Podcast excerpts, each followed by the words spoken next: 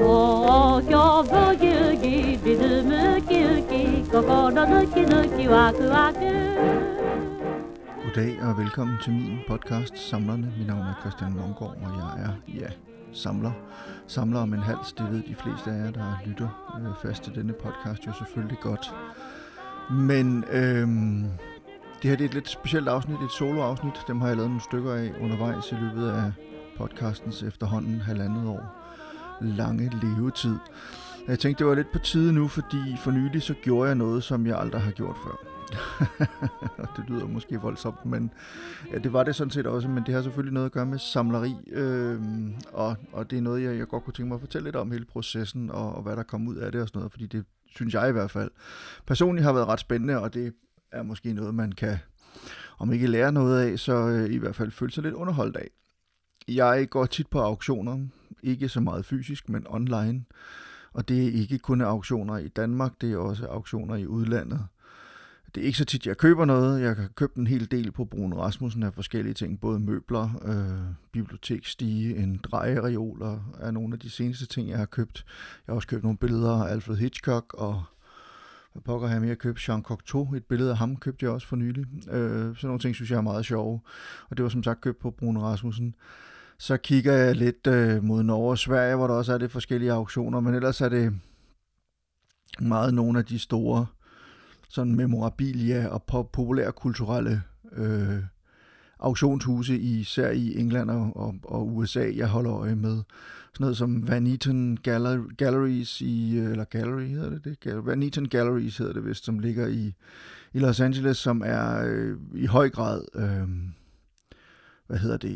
Disneyana, altså populær kultur bredt, men i virkelig høj grad Disneyana. Der har været mange fede ting, jeg gerne ville købe, men priserne på sådan noget som Disneyana er vanvittigt dyre.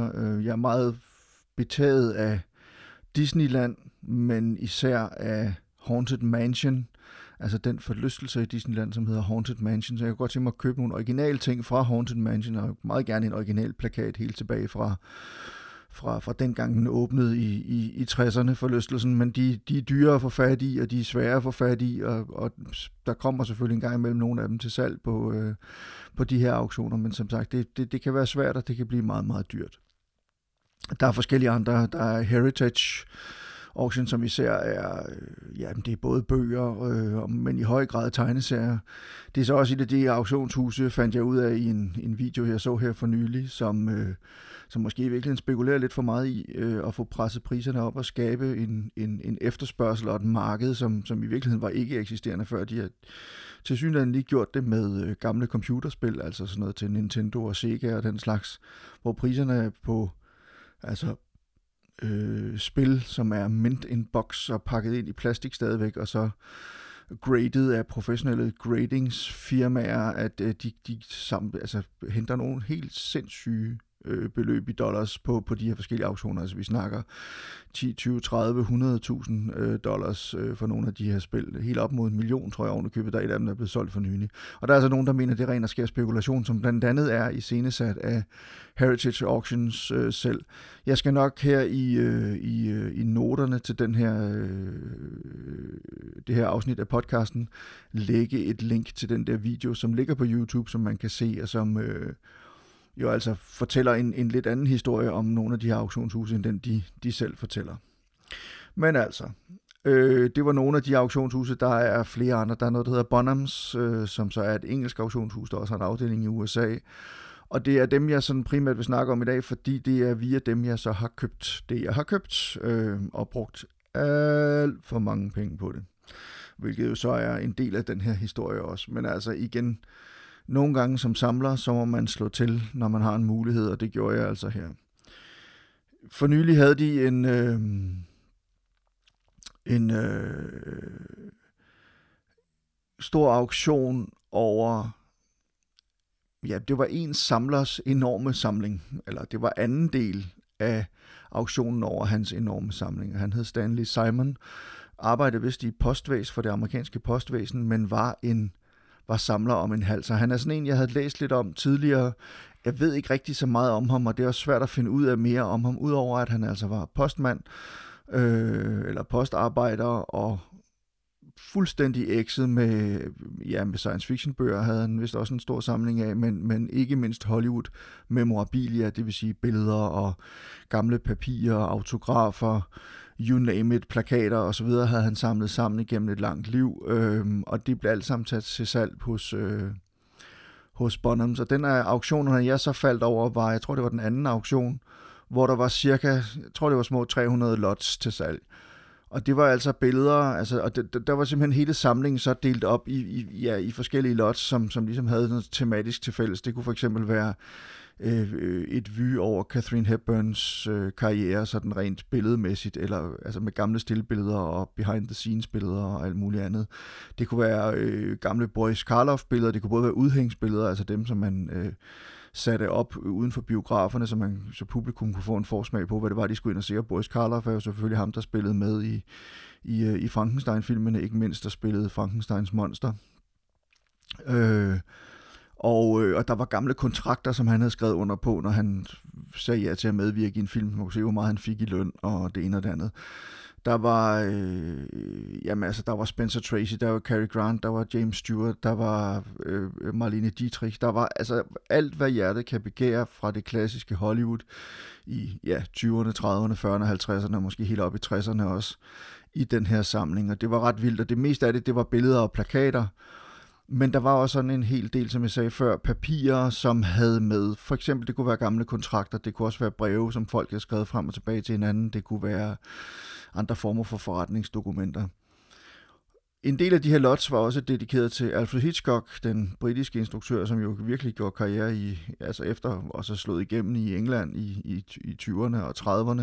Så flyttede han omkring 1940 til Hollywood og lavede som den første film Rebecca for Selznick, og sidenhen så redefinerede han jo, var han jo sådan set allerede begyndt på i England, men altså hele det her spændingsbegreb, som han kaldte suspense, altså det her med, at man bliver ikke overrasket ved, at der springer en bombe, som er monteret under et bord, men man får på forhånd vide, at der er en bombe under et bord. Spørgsmålet er nu, hvornår springer den? Hvem kommer det til at gå ud over? Så nogle ting arbejder han meget med, altså det her suspense, så han var i det hele taget en mester til at kombinere sex og kærlighed og voyeurisme og spænding og action og alt muligt andet, og ikke mindst op igennem 40'erne og 50'erne, han lavede jo fantastiske film, han lavede Psycho i 1960, han lavede Rear Window, eller Skjult Øjne, som den hedder på dansk, med James Stewart og Grace Kelly, som er en af mine absolutte favoritter af hans. Så der er virkelig mange spændende ting, og han er jo også en instruktør, som i den grad satte sig et præg på eftertiden, i og med at han virkelig er blevet kopieret mange gange af andre instruktører, ikke mindst sådan en som Brian De Palma, har jo nærmest gjort en karriere ud af at kopiere Hitchcock, og så gøre Hitchcocks materiale, men også Hitchcocks måde at arbejde visuelt med tingene på, dem har han jo sådan set gjort til sin egen, altså der givet sit eget, lidt perverteret spin, om jeg så må sige. Jeg er meget, meget glad for Brian De Palmas film også, så det er ikke ment som nogen kritik af ham overhovedet, men han er ligesom selv erklæret Hitchcock-fanatiker, og det kan man virkelig godt se på hans film. Men altså Hitchcock er en af dem, som betyder meget for mig som filmelsker og som filmfan og også som filmkritiker. Jeg arbejder jo til daglig som film- og tv-redaktør på Dagbladet Information, og der må jeg jo sige, at Hitchcock er en af dem, der fylder allermest i mit, lad os bare kalde det verdensbillede. Hvis jeg skulle nævne en top 10 over filminstruktører, ville han helt sikkert komme på den. Det er der ikke nogen tvivl om. Jeg har altid godt kunne tænke mig, jeg har forskellige billeder fra nogle af hans film, og jeg har også nu nogle billeder af ham selv. Han havde jo han var meget nem at kende, må man sige, og var jo en af de første instruktører, som var enormt god til at brande sig selv, og det er jo lige fra at have cameos, små cameos i stort set alle sine egne film, til at han lavede de her trailer og reklamefilm for sin egen film, hvor han selv optrådte og fortalte om, at nu, kære publikum, skal I med ind i det her hus oppe på bakken, og der bor en mand ved navn Norman Bates, og han bor sammen med sin mor og det ene og det andet. Altså han var enormt god til at iscenesætte sig selv. Han havde sådan en tv-serie, der hed Alfred Hitchcock Presents. Han instruerede selv nogle af afsnittene, men producerede resten. Og det var altid ham, der bød velkommen med sådan en lille makaber vittighed, eller en lille makaber anekdote, han kunne starte med at fortælle i begyndelsen af hvert afsnit. Og så er der selvfølgelig Alfred Hitchcock og de tre detektiver, eller The Three Investigators, som de hed på amerikansk, som er sådan en af mine favoritbøger fra barndommen, og hvor jeg også i øvrigt samler på første udgaver af de amerikanske bøger, og også de danske bøger, men hvor Hitchcock jo ligesom indvilligede i at lade sit navn og kontrafej og sin persona bruge i de her bøger. Det var noget, han fik penge for, og han havde, altså det var ikke, fordi han skrev noget til bøgerne, eller havde noget med det at gøre, ellers han kunne godkende, så vidt jeg ved, coversne til bøgerne, han kunne godkende noget af den tekst, der blev skrevet om ham, især i introduktionen til hver bog, men ellers havde han ikke noget som helst med det at gøre, han tjente bare penge på det, og på den måde var han jo altså en vanvittig dygtig forretningsmand, og han var virkelig god til at brande sig selv, en af de første til at gøre det. Men altså, han har altid fascineret mig, og jeg må sige, at jeg har meget længe gerne ville have en autograf. Jeg i øvrigt kan jeg fortælle, jeg kom bare til at tænke på, jeg sidder her og kigger op på min opslagstavle, hvor der hænger et skilt, hvor der står Bleak House på. Bleak House er også navnet, ja selvfølgelig på en Charles Dickens roman, men det er også navnet på et hus, som Guillermo del Toro muligvis stadigvæk har, men i hvert fald ejet i Los Angeles på et tidspunkt, hvor han opbevarede hele sin samling. Guillermo del Toro, den mexicanske instruktør bag Hellboy-filmene og The Shape of Water og snart Nightmare Alley i øvrigt, er han aktuelt med, men også The Devil's Backbone og Pans Labyrinter og flere andre ret spændende ting. Han er også i øvrigt en af mine favoritinstruktører. Men han havde en kæmpe samling af alt muligt, bøger, genstande, memorabilia, plakater, film, alt hvad man overhovedet kunne forestille sig som en instruktør, hans støbning ligesom ville have brug for i sit kreative arbejde, men også måske, altså ville elske og omgive sig med. Og alt det var der simpelthen ikke plads til i hans eget, i det hus, han boede i sammen med sin kone og sine børn. Så han købte et hus mere i Hollywood og flyttede hele samlingen derover og kaldte det Bleak House. Og der findes faktisk på YouTube, og jeg skal prøve at se igen, jeg kan finde link til det. Men der findes nogle videoer, hvor man bliver vist rundt i Guillermo del Toros hus, som jo er et regulært museum. Det er simpelthen så fantastisk, og jeg er så pissemisundelig over det, hver gang jeg ser det. Det er et sted, jeg frygtelig gerne vil bo. Det er min store drøm er at have mit eget hus, som jeg kan indrette fuldstændig ligesom Guillermo del Toros. Men det jeg egentlig vil frem til, han har i øvrigt også en original The Haunted Mansion plakat, det er dumme svin. Og han har mange andre helt fantastiske ting. Altså det er en meget stor inspiration for mig faktisk at se den der video en gang imellem, fordi jeg kan både blive inspireret til, hvordan man kan indrette sig, og hvordan man kan udstille sine ting, men også til, hvad der er af spændende ting derude, som man måske kan få fat i. Blandt andet har han på sin væg hængende faktisk sådan en række Hitchcock-frimærker, som blev udgivet en gang for mange år siden. Dem har han hængende i en ramme, og dem har jeg selv skaffet også, så nu har jeg også nogle frimærker, jeg snart skal hænge det op i en ramme. Men det var egentlig mest bare sådan Hitchcock, jeg kom til at tænke på i den forstand, at Guillermo del Toro er tydeligvis lige så glad for Hitchcock og det Hitchcock kunne, som jeg er, og har forskellige ting hængende på væggen, som han har også nogle billeder af Hitchcock og sådan noget, som er ret sjove. Men altså, jeg har altid gerne vil have en autograf af Hitchcock, og eller en Hitchcock-autograf. Og det er ikke helt nemt at få fat i, eller det er det, hvis man er villig til at betale for det, fordi de er meget, meget dyre. De koster mellem 5 og 10.000 kroner at få fat i sådan en autograf. Og hvis man så gerne vil have en af den slags autografer, som er skrevet på sådan et lille, altså et kort, kan man sige, hvor der sådan er trykt Alfred Hitchcock øverst, og med så koster det mere, og hvis det samtidig skal være med den her lille profil, altså han blev jo berømt for den der profil, man ligesom ser alle mulige steder på tv og på forskellige andre ting, og den profil, den tegnede han ligesom selv, nogle gange, når han gav autografer. Så sådan et kort med fortrykt Alfred Hitchcock, en autograf af Hitchcock, og så den lille profil, som han selv har tegnet, det kan godt komme op og koste omkring 10.000 kroner at få fat i. Og der var det altså på den her, og nu når vi frem til auktionen på Bonhams igen, der var der simpelthen et lot, der var masser af lots, som havde med Hitchcock at gøre, masser af billeder, og altså både udhængsbilleder og bag kameraet billeder og alt muligt andet. Men der var simpelthen også et lot, som bestod af dokumenter, og nogle enkelte autografer.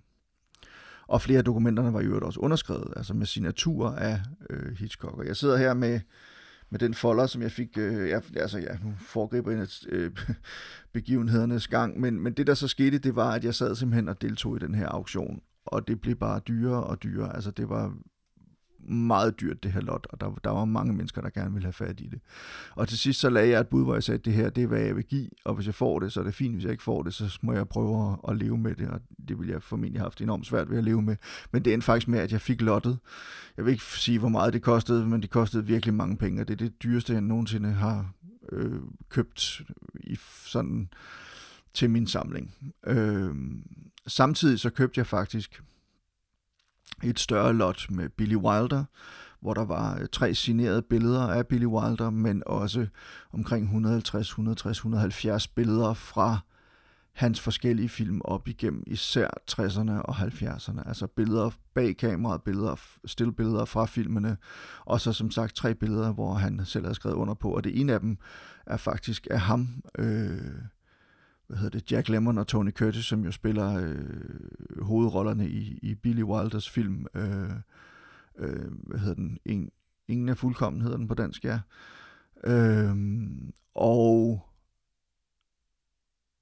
de har alle 3 signeret det her foto, så nu har jeg et foto, hvor der altså simpelthen er autografer på af Billy Wilder, af Jack Lemmon og af Tony Curtis. Det er jeg meget glad for. Og så var der 2 andre billeder ud over det, som var signeret af, Billy Wilder, og så som sagt, et eller andet sted mellem 150 og 200 billeder fra bagkameraet og alt muligt andet på Billy Wilders film. Det var ret fascinerende i sig selv, og der lagde jeg også ligesom et bud og sagde, det er det her, jeg vil give, og der var ikke den store interesse lige for det. Det kom slet ikke til at koste overhovedet lige så meget som Hitchcock-lottet, så det fik jeg også. Så jeg fik så...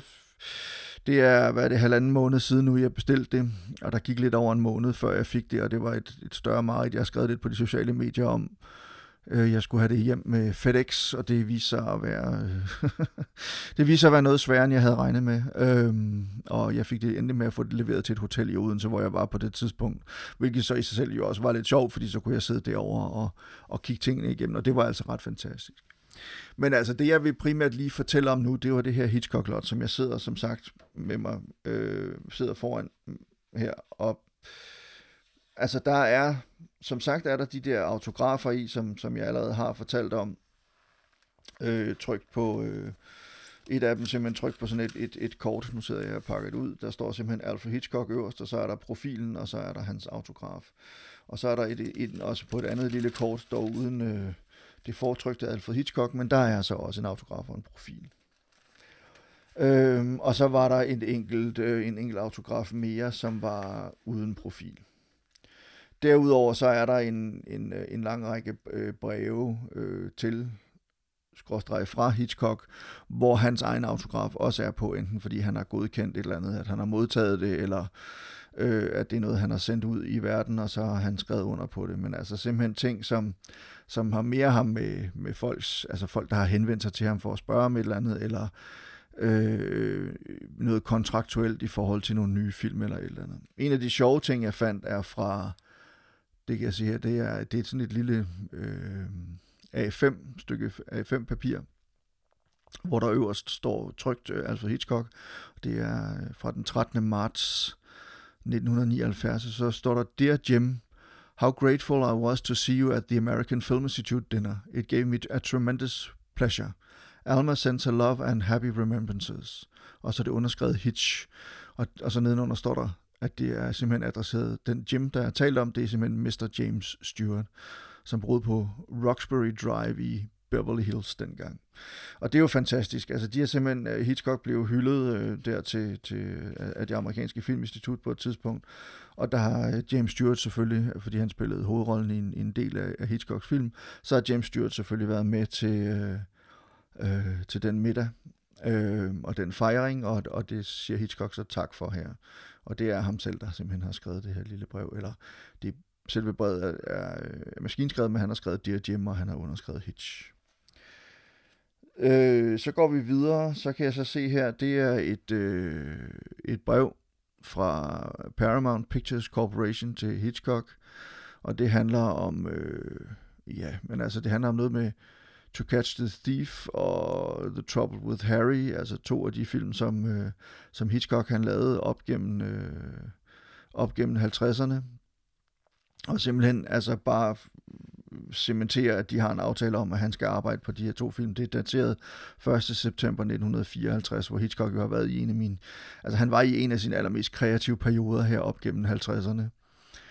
Og der står... Det er simpelthen underskrevet en anden sekretær over hos Paramount. Men nedenunder står der så accepted, og så har Alfred Hitchcock så simpelthen selv skrevet under dernede. Og det har han gjort... Ja, det har han jo så gjort formentlig der på et eller andet tidspunkt, den 3. september eller sådan noget stil, 1954. Og så kan man sige, jamen, hvad skal man bruge sådan et brev til? Jamen, altså, rent praktisk kan man måske ikke bruge det, så meget, bruge det til så meget, udover hvis man skulle skrive en bog om Hitchcock, så er der måske nogle informationer her, man kunne bruge til et eller andet. Men ellers så synes jeg jo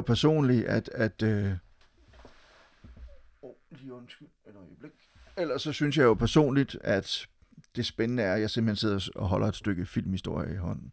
Altså det her, det er det tætteste, jeg kommer på Alfred Hitchcock på en eller anden måde, sammen med autograferne. Altså det her, det giver mig et indblik i arbejdsprocessen hos Hitchcock og hos Paramount og hvordan tingene foregik dengang og sådan noget. Altså jeg synes bare, det er dybt fascinerende. Altså som filmfaner, som samler, så synes jeg, det er så fascinerende at sidde med sådan nogle stykker papir i hånden.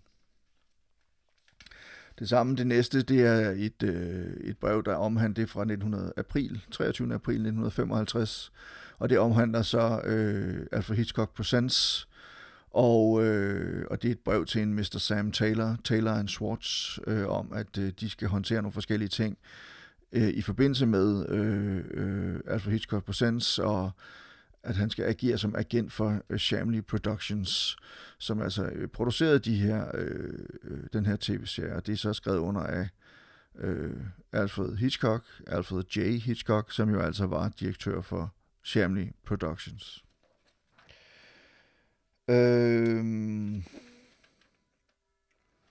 Ja, så er der sådan lidt... fra Alfred J. Hitchcock Productions, Universal City Studios. Det er så et brev til en Richard Cancilla, som bor i New York, som simpelthen handler om, at den her mand, han har sendt et brev og en synops til et eller andet på en historie, tror jeg, til Hitchcock, og Hitchcock takker for den. Det gør han så via sin sekretær, fordi Hitchcock selv er ude at rejse på det her tidspunkt. Og så samtidig så er der vedlagt et medlemskort til The Alfred Hitchcock's Mystery Magazine Fan Club, oktober 1960, nummer 140. Selve brevet er fra 1969. Jeg tror, ham her manden, han har sendt visitkortet med i håbet om måske at få en autograf af Hitchcock, eller ikke visitkortet, undskyld, men medlemskortet med i håbet om at få en autograf fra Hitchcock. Det er ikke så meget med Hitchcock at gøre som sådan, og så alligevel. Det næste, jeg falder over her, det er helt tilbage fra 4. februar 1944, så det vil sige midt under 2. verdenskrig, hvor Hitchcock simpelthen har skrevet et brev til The Ministry of Information i London, til en Etinel, Mr. Etinel, tror jeg han hedder. Og der står, "Thanks for your letter and kind remarks, which I appreciate. I hope you will enjoy my new film Lifeboat, which is expected here shortly as much as you have enjoyed my other work. Yours truly, Alfred J. Hitchcock. P.S. I have no signed photographs with me, but will forward you one on my return to the States." Så det vil sige, han har simpelthen været i London for at lave den her film formentlig og promovere den, og nu sender han på det tidspunkt var Hitchcock jo altså flyttet til USA. Hitchcock lavede jo faktisk også, sjovt nok, nogle propagandafilm, kan man vel kalde det, krigspropagandafilm under 2. verdenskrig, som blev sendt ud i biograferne, som ligesom skulle styrke kampmoralen, eller hvad pokker vi nu skal kalde det, i forhold til de engelske og amerikanske styrker. Og hvis de hørte også franske, jeg tror nok en af dem foregår delvist i Frankrig, Aventure Malgache. Det næste, jeg sidder med her, det er sådan et regnskab fra Paramount Pictures Corporation, Traveling Expense Statement. Det er simpelthen, Hitchcock, han har været ude at rejse. Det er i, hvornår fanden er det?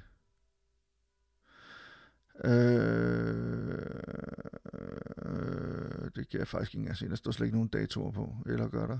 Et eller andet sted. Nå, men det er i hvert fald, Hitchcock har været ude at rejse. Han har været i Cape Town i Sydafrika. Der står simpelthen her, "Reason for trip, scouting locations for SF 89055, altså et nummer på en film, Flamingo Feather. Og nu må jeg jo simpelthen med skam og melde indrømme, at jeg ikke er helt sikker på, hvad det er for en film, om den måske fik en anden titel på et tidspunkt. Måske er det Under Capricorn eller sådan et eller andet den stil. Jeg er lidt usikker på det. Men i hvert fald, så er det her simpelthen en detaljeret... Et detaljeret regnskab over, hvad Hitchcock og hans frue har brugt af penge på, altså Alma Hitchcock, hvad de har brugt af penge på den her tur, både i New York, men også i Cape Town. Og det er så underskrevet Hitchcock selv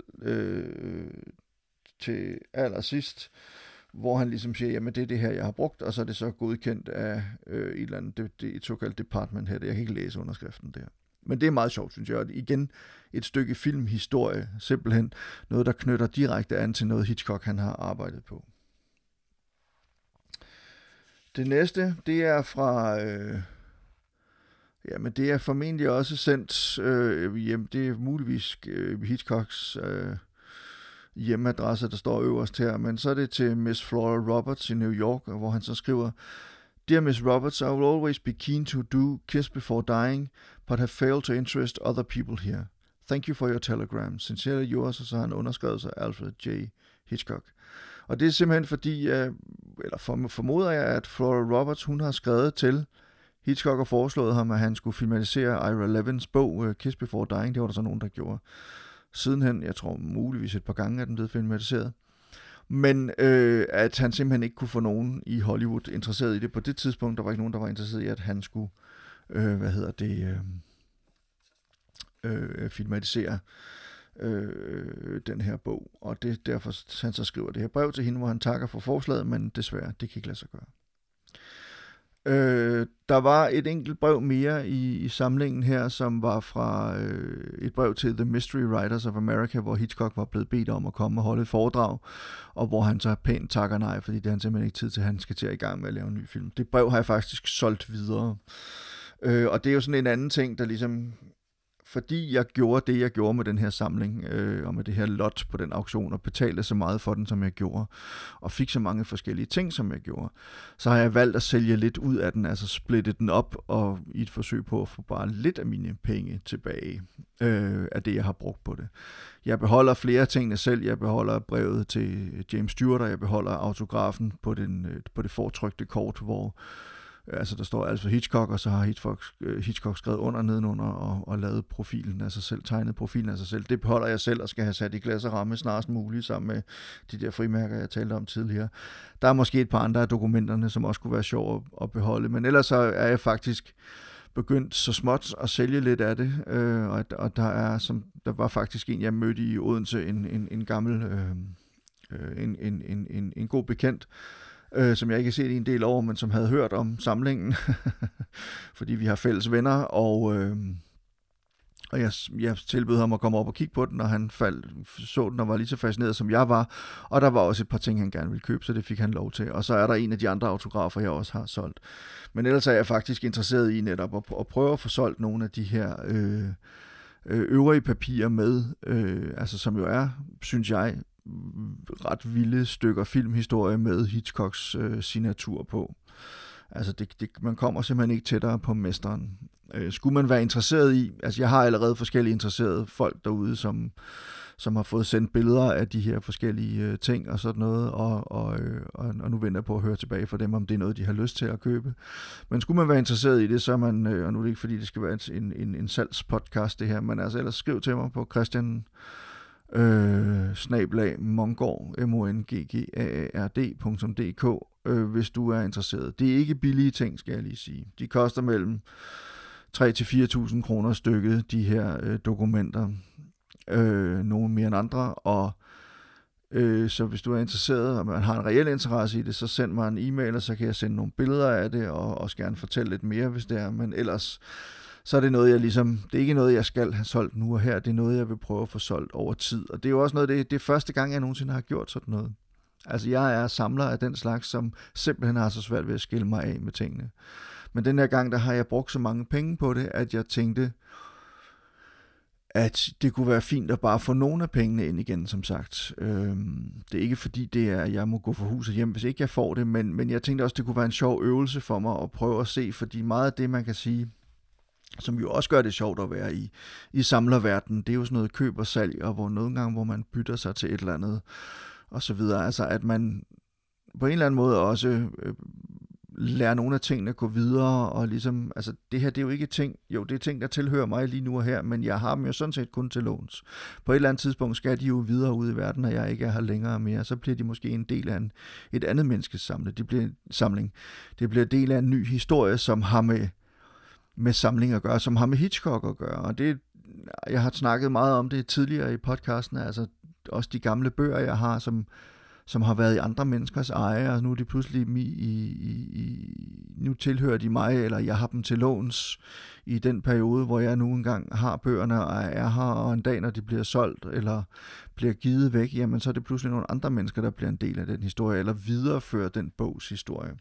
Og det er også det, jeg synes, der er så fascinerende med de her dokumenter, altså dem, de har ligget på Hitchcocks skrivebord i Hollywood engang, så er der en samler, så er de måske er de blevet sendt til nogle mennesker, eller nogle mennesker har fået fat i dem, et eller andet, og så er der en samler, der så har købt ham her, Stanley Simon, som har været fuldstændig ekset med alle de her ting, og har opbygget, altså det er simpelthen den vildeste samling, han må have haft, og som så efter hans død formentlig er blevet solgt.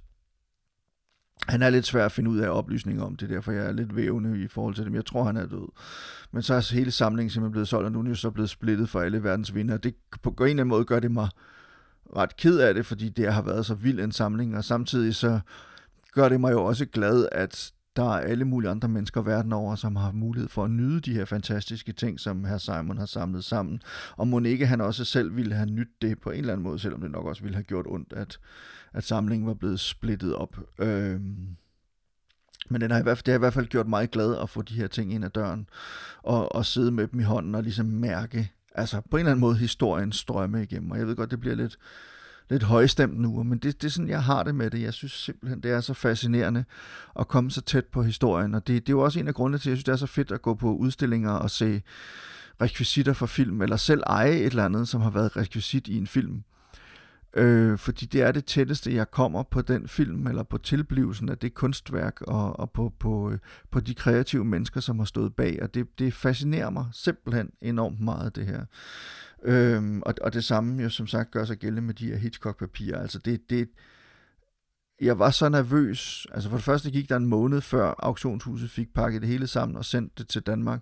Derudover så gik der sådan 3-4 døgn, 5-6 døgn måske endda, hvor de var i transit. Og de skulle være kommet meget hurtigere, men så blev de stoppet i tolden, og så blev der alt muligt. Og jeg var så nervøs for, at det aldrig nåede frem. Og det var også derfor, jeg ligesom valgte at få det sendt til mit hotel i Odense, så jeg var sikker på, at de kom der, og da jeg fik meddelelsen om, at nu var det kommet, så skyndte jeg mig tilbage på hotellet, og den var der, kassen var der, skyndte mig at pakke det ud og kigge på, hvad det var, jeg havde fået fat i. Jeg mangler stadig at nærstudere hele Billy Wilder-lottet. Det har jeg simpelthen ikke haft tid til endnu. Men som sagt, der er masser af billeder og spændende ting og sager i, og de her 3 signerede billeder også. Og måske vender jeg tilbage med en solo-podcast om det på et tidspunkt. Men det er også nogle billeder i øvrigt, jeg kommer til at sælge ud af, fordi jeg har ikke brug for så mange billeder fra Billy Wilders film, men jeg vil jo gerne have nogen fra enkelte af hans film. Så jeg kommer til at sidde og bladre det igennem og finde de billeder, jeg gerne selv vil have, og så kommer jeg sikkert til at sætte nogle af de andre ting til salg på Facebook eller andre steder, hvor man ligesom sætter den slags ting til salg. Igen, hvis man skulle være interesseret i at købe nogle billeder fra nogle af Billy Wilders film, og gerne vil vide lidt mere om, hvad det er for film og sådan noget, jamen, så skriv til mig på christian@monggaard.dk, og det er altså også, hvis man gerne vil have billeder af Hitchcock-dokumenterne, og måske, hvis man er interesseret i at købe nogle af dem. Men som sagt, billigt, det er det altså ikke. Det har selvfølgelig både noget at gøre med, hvad jeg har givet for det, men det har også bare noget at gøre med, at de er i høj kurs, de her ting. Og selvom jeg ikke er ude på, jeg skal ikke tjene penge på det, og jeg er ikke ude på at tage røven på nogen, men det skal alligevel være rimeligt også i forhold til, hvad det har endt med at koste mig og sådan noget. Men altså, det var et lille indblik i, hvordan man også kan samle, eller hvad det også indebærer at være samler, og jeg har tidligere snakket med andre samlere, som har den der, altså som er bedre til det her med at købe og sælge, og som husker at sælge fra, når de opgraderer samlingen og så videre. Og det er noget, jeg har enormt svært ved selv. Altså jeg synes, det er så svært at skulle skille sig af med nogle af de her ting. Men nu har jeg ligesom besluttet mig, i forhold til nogle af de her Hitchcock-papirer, at dem vil jeg gerne sælge videre. Jeg vil gerne give et stykke af den her filmhistorie videre til nogle mennesker, som er lige så fascinerede og interesserede i det her, som jeg selv er. Så hvis man er stor Hitchcock-fan, så er der i hvert fald mulighed for at få fat i noget, som ellers er fuldstændig umuligt at få fat i, vil jeg våge på at stå. Ja, det var vist alt for nu. Jeg er ved at blive lidt hæs, det har jeg måske været hele tiden. Jeg holdt et foredrag for nogle algeriske filmkritikker over Zoom i går aftes, så der snakkede jeg uafbrudt i 1,5 time. Jeg kan godt mærke, at min stemmebånd er ved at være lidt slidt nu. Så jeg beklager, hvis jeg ikke lyder lige så, mild og god, som jeg plejer, men i hvert fald, jeg håber, at det har været sjovt at lytte med her, og igen, tak fordi I lytter med. Jeg tror, vi rammer 20.000 afspilninger på de her 8-29 afsnit, jeg har lavet lige om et øjeblik. 20.000 afspilninger, downloads, og det synes jeg jo er helt fantastisk, så tusind tak for det. Skulle I have lyst til at gå ind et eller andet sted og levere en karakter eller en anmeldelse af podcasten, for eksempel på iTunes eller andre steder, hvor I nu lytter til podcast, så gør endelig det. Det vil jeg blive utrolig glad for. Og som sagt, alt under 5 stjerner er, om ikke uacceptabelt, så i hvert fald svært at guttere. Jeg vender snart tilbage igen med en ny gæst, og indtil da må I have det rigtig godt. Tak for nu.